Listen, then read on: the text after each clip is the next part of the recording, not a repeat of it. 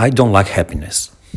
I always thought that happiness is nihilistic because it sounds to me that depends from something outside me. It's something that depends on my work, on my relationships, or my friends, or my money. You know, I always had the feeling that it's something that pushed me to reach something new.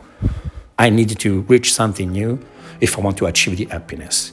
If I do, and if I don't achieve the happiness, it always sounds to me that happiness judge me.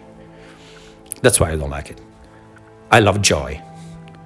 Because joy is a kind of set of my mind, of my soul, of me. Joy it means that independently from what happened outside, I face the situations on my life with joy. If I good situation, I face it with joy. If I bad situation, I face it with joy. Yes, but how we can face our life with this approach, with joy?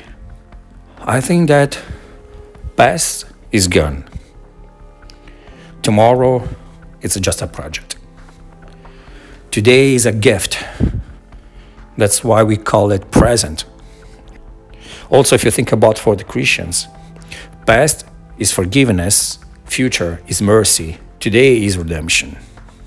So the only thing that we can do, we have to reborn every single day and facing this day with joy. I'm going to be joyful because I reborn this morning. I opened the eyes this morning and I have the entire day in front of me. And I'm joyful because I know that I'm going to die tonight, but I know that I'm going to reborn tomorrow and reborn again and reborn again and reborn again.